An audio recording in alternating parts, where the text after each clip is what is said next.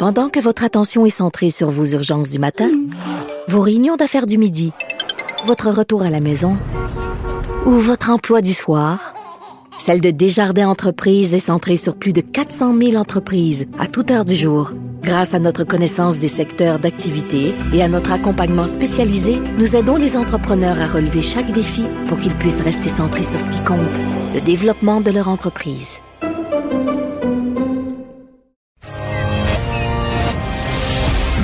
Dumont, un vent d'air frais.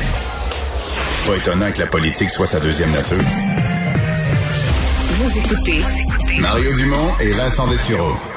Le réseau social euh, Twitter, bon, qui depuis un certain temps avait annoncé qu'il euh, veut faire euh, du ménage, mais qui, bon, le fait progressivement et là maintenant veut s'attaquer, compte tenu de l'importance des campagnes de vaccination, à tous ceux qui font circuler des fausses informations concernant les vaccins.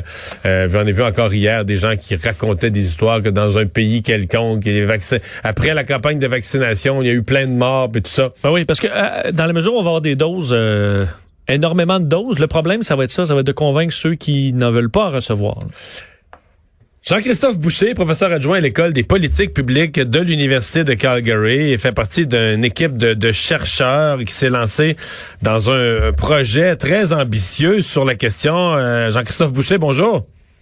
Bonjour. Alors, vous voulez essayer de cartographier, de, de ramasser, répertorier toute la désinformation qui circule au sujet des vaccins. Oui, ça c'est une, bonne façon de résumer le projet. Euh, dans, dans les faits, euh, les autorités de la santé publique en Alberta nous ont approché l'école de politique publique pour dire nous on essaie de faire une campagne d'information sur les médias sociaux, euh, de, de temps de, de, battre et de combattre la, la, la, la, désinformation sur les vaccins, mais également de promouvoir les vaccins à d'autres groupes de, et d'autres personnes. Et donc ils sont venus voir nous dire est-ce que vous pouvez faire ça? Et on a commencé, dans le fond, euh, à partir de l'été, de collecter euh, toute une grande partie des, des, des, des, interactions sur les médias sociaux. On, on, collige en ce moment près 10 millions de tweets par semaine. Et après ça, euh, on, on, est capable de cartographier euh, les, les, les, réseaux quand, quand, vous dites le mot cartographier, ça veut dire une carte dans le sens de trouver euh, euh, d'où est-ce qu'ils viennent géographiquement ou cartographier plus dans le sens euh, euh de, de, de, de, quel genre de milieu euh, de C'est intéressant. Bon, nous, la façon qu'on le fait, c'est avec de l'analyse de réseau, c'est-à-dire qu'on est capable de, de, de, de de répertorier les interactions que les gens ont sur les médias sociaux euh, et on construit essentiellement une carte de réseau. Euh, et on, on, fait ça, par exemple, avec les retweets. C'est-à-dire que statistiquement, les gens ont tendance à retweeter les choses qu'ils acceptent ou les gens avec qui ils interagissent davantage. Et, c'est, et ce comportement-là, on peut le quantifier. Et après ça, on peut vraiment analyser, aller voir euh, qui sont les gens avec qui ils interagissent le plus. D'une certaine façon, on regarde les amis des gens, puis on est capable de savoir où ils se positionnent sur l'environnement hmm. euh, des réseaux sociaux. Et, et, et en fait, on, on, le fait vraiment sur des graphiques. On est capable de le Je, je, peux dire exactement telle personne, telle date, telle, telle pour telle telle raison. Bon. Euh Qu'est-ce que vous pensez de l'initiative de Twitter? Est-ce que vous pensez qu'ils vont y arriver? Ils ont déjà commencé à le faire, mais qu'ils vont y arriver. Parce que bon, en même temps, on dit les gens ont le droit à leur opinion. Une personne a le droit de, dire ben, c'est mon corps, puis moi j'en veux pas de vaccin, peu importe mes raisons. Mais de l'autre côté, on voit des gens, euh, je le mentionnais tout à l'heure, des gens qui font circuler des, des histoires complètement fausses que après la campagne de vaccination dans tel pays, il y a eu plein de morts, alors que c'est c'est vérifiable, que c'est pas arrivé, c'est faux. Euh, comment comment on on sépare euh, la circulation de fausseté de l'expression d'opinion qu'on a le droit d'exprimer, là. Ouais, le bon grain de livret. Euh, c'est une question qui est vraiment difficile à répondre. Euh, nous, on a, commencé à colliger, dans le fond, à collectionner ces données-là pendant l'été. Et on avait, on était capable de regarder, d'une part, les mouvements anti-vaccins, c'est international. Et donc, quand on pense en termes de d'interaction. De, de, Nous, par exemple, au Québec, on voit énormément de comptes français qui, qui, sont, qui sont redirigés vers le Québec et qui, qui, dans le fond, qui naviguent, qui circulent au Québec. on voit la même chose chez les anglophones avec des comptes aux États-Unis, tout ça.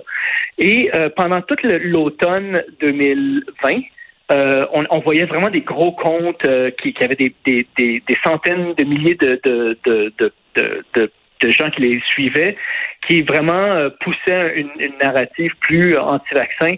Et autour de janvier, mi-janvier, Twitter s'est attaqué directement à ça. En fait, on a vu vraiment une baisse significative de l'ensemble de, de, ces comptes. Donc, circule beaucoup moins, là. Oui, ça, ça circule beaucoup moins. Le, dans, le, ce que l'on voit maintenant en ce moment, c'est que la majorité des, des, des, des anti-vaccins aux États-Unis ou en Grande-Bretagne, c'est beaucoup des commentateurs politiques. Et là, on arrive vraiment à cette, à cette, à cette mince euh, différence, distinction entre être anti-vaccin et être pro-liberté. Et ça, c'est vraiment compliqué. Et en ce moment, on voit pas, Twitter essaie vraiment d'aller chercher les anti-vaccins et pas les commentateurs politiques.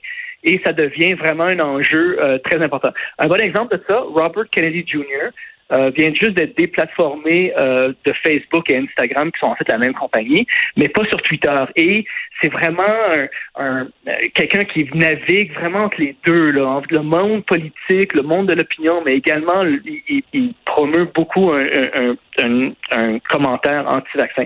Ce qui est intéressant aussi, c'est qu'on commence à s'attaquer beaucoup à les gens qui travaillent, aux gens qui travaillent dans, dans le domaine de la santé. Et donc, nous, par exemple, on est capable vraiment d'identifier les comptes des, des, des, médecins, des infirmières qui sont sur les médias sociaux, et on est capable de voir leur impact tant chez les pro-vaccins que chez les anti-vaccins. Et chez les anti-vaccins, euh, les quelques comptes de, de, de, personnel de la santé qui, qui sont anti-vaccins sont retweetés vraiment beaucoup plus. Et Twitter, en ce moment, commence à aller chercher ça, à dire, ben, si vous êtes oncologue puis vous avez des opinions sur les vaccins, il y a comme un problème euh, même de transparence et de, une, une, des questions qui m'intéresse, là, euh, on, on, sait qu'il y avait des gens qui étaient anti-vaccins contre tous les vaccins, là, euh, contre la, la, la, rougeole, n'importe quel vaccin de base qu'on donne aux enfants, qui ont éradiqué, qui ont fait disparaître ni plus ni moins des, des maladies au complet de, de certains pays, de la plupart des pays. Est-ce qu'il y a un mouvement vaccin euh, anti-vaccin spécial COVID là? C'est-à-dire que oui, hein, c'est ça. Il y a des gens qui n'étaient pas anti-vaccins, même dans le réseau de la santé, des gens qui, qui ont cru certaines des des histoires particulières, comme si le vaccin de la COVID avait un statut particulier des autres vaccins. Là. Oui, en, fait, euh, c'est, on, avait déjà commencé un projet sur le HPV et on essayait de justement comprendre euh, les anti-vaccins chez le HPV. Et quand la COVID est arrivée, dans le fond, on avait déjà un projet sur le HPV qui roulait. Et donc, ça nous a permis de, de, de HPV, ça c'est le vaccin contre le papillome humain, c'est ça? Exactement, oui. Euh, et, et ce dont on s'est rendu compte, c'est que d'une part, beaucoup des anti-vaccins COVID étaient des anti-vaccins HPV. Et, et, donc, ils ont, ils, sont, ils ont été déplatformés en même temps. Mais lorsqu'on commence à comparer les narratifs, quand, lorsqu'on commence à comparer les façons dont les gens vraiment s'adressent au vaccin, euh, c'est un peu différent. Dans, une large mesure, les anti-vaccins ont à peu près deux gros arguments contre le vaccin. Soit que le vaccin est pas sécuritaire, et ils ont peur des effets secondaires, ou soit que le vaccin n'est pas efficace. Et dans une large mesure, c'est toujours ces deux raisons-là qui, qui, motivent les gens d'être anti-vaccins. À la COVID, ce que l'on voit pour la COVID, c'est qu'il y a comme une troisième dimension à ça, c'est que beaucoup de gens, énormément, quelque chose comme genre 40 des, des tweets, qui sont plutôt une, narrative anti-institution, anti-gouvernement. Et, et là, vraiment... En fait, mais qui est ben, basé, est-ce qu'ils sont anti-vaccins, mais en fait, est-ce qu'ils sont pas au départ dans le, le, une théorie complotiste à propos du virus lui-même. Le vaccin ne serait le virus n'existant pas réellement étant été une invention pour justifier que ça prendrait un vaccin, pour justifier que le vaccin euh, et tout ça, tout ça aurait pour but de nous contrôler, soi-disant, un virus, un vaccin, etc. Là. Il y a ça, euh, il y a vraiment ça. Il y a aussi tous ceux qui disent ben euh, le gouvernement Trudeau euh, essaie d'utiliser la COVID pour euh, mettre de la pour, pour, pour enchasser ou limiter nos libertés. et donc, il y a comme le, le, le, anti-masque, anti-vaccin. Et vraiment, ce, ce, côté-là qui est assez intéressant. Mais, Mais ça, c'est débile. Excusez-moi, parce qu'hier, j'ai fait une montée de lait là-dessus à l'émission. Les gens qui sont les gens qui sont anti-masque et anti-vaccin à un certain point, parce qu'ils oublient ce qu'ils ont dit la veille, là. Parce que si tu es contre les mesures restrictives, les mesures sanitaires, parce que ça t'énerve. On t'oblige à porter un masque, on t'empêche de sortir, le couvre-feu, puis tout ça. Tu devrais être pro-vaccin à 1000% pour dire, ben là, on prend le vaccin, puis après ça, sacrez-nous patience, enlevez-nous toutes les autres mesures. Là, à un moment donné, tu te rends compte qu'ils sont un peu contre tout, là. Je veux dire, tout ce qui vient d'en haut. Contre-dépendant, ouais. Ouais. Ouais, c'est vrai, ça. Puis on le voit. Puis, mais c'est aussi la COVID aussi se, se fait, toute l'ensemble de la COVID, la crise de la COVID, se fait aussi sur un fond de polarisation, de partisanerie aux États-Unis, au Canada, en Grande-Bretagne, en Europe. Et donc, euh, et donc, ça dépasse vraiment, en fait, ça dépasse vraiment juste le domaine de la politique de la santé, qui étaient les autres vaccins. Et là, ça devient vraiment des questions de société euh, à grande échelle. C'est-à-dire, est-ce qu'on doit, est-ce que les gouvernements ont le droit de, de légiférer sur le vaccin? Euh, on voit également, par exemple, des, gens qui font des, liens entre les, les, pharmaceutiques, entre les compagnies d'aviation. Certaines compagnies d'aviation ont dit, par exemple, vous allez devoir nous, présenter un, passeport vaccin pour faire le bord international. Et ça, sur, sur les, médias sociaux, ça, a monté. Et les gens sont vraiment... Vraiment ce manque de confiance dans les institutions politiques qui sont tant chez les pharmaceutiques que chez les et ça, ça, mine dans le fond l'ensemble de la la conversation sur la COVID. Et là, les gens ils disent ben moi je me fais pas vacciner parce que j'ai pas confiance dans le gouvernement. Et donc, c'est vraiment, c'est vraiment bizarre. Oui, je, je, moi aussi, je me dis, ben, tant qu'à ça, si, on n'aime pas les masques, fais-toi vacciner, puis promène-toi, puis comme ça, ça va être bien.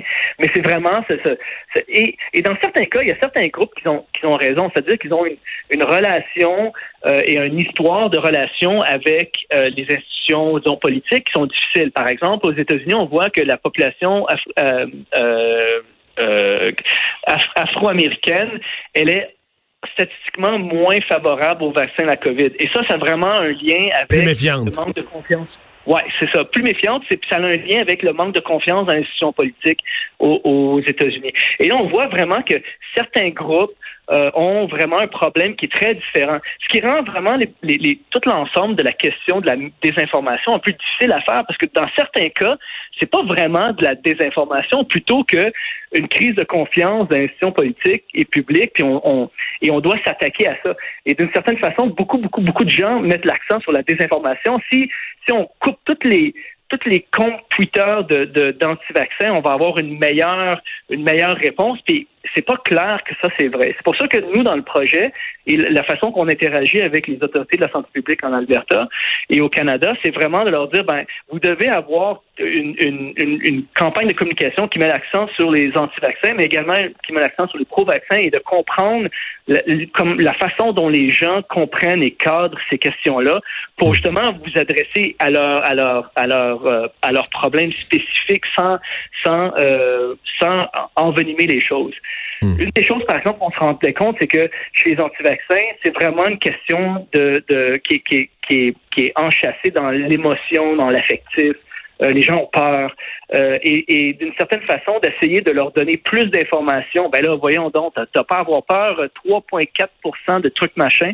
Euh, dans le fond, ça, c'est des, des, des, des, relations de communication qui fonctionnent pas très bien dans chez certains. Mais il semble que ce qui fonctionne le plus, c'est, c'est juste à un moment donné de se rendre compte que mais regarde, ton voisin est vacciné, puis il est retourné faire son épicerie le surlendemain avec son même vieux chandail bleu qu'avant, puis il n'y a pas de corne dans le front, il n'y a rien poussé nulle part. Euh, il est juste protégé contre la COVID. Là, Mais c'est ça en bout de ligne. Là, la démonstration la plus simple, c'est la démonstration du grand nom. Peu importe ce que tu pourrais publier, dire ça vient du gouvernement, on finir ça s'en méfier.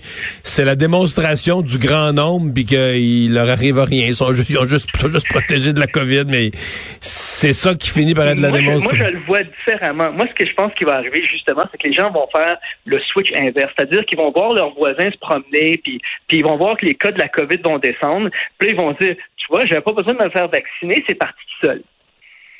Et, et, et, ah ouais. j'ai l'impression qu'on va comme confirmer leur biais, euh, dans le fond, juste par, euh, par la façon dont ils, ils conçoivent le, le, problème. Ouais. Comme quoi, avec les complotistes, on gagne, on gagne jamais. Quand, quand 80% de la population va être vaccinée, ça va faire disparaître le virus. Vous avez probablement raison. Mais ils vont dire, ben garde, j'ai pas besoin de me faire vacciner. Hey, merci d'avoir été là. Jean-Christophe Boucher, professeur adjoint à l'École des politiques publiques de l'Université de Calgary.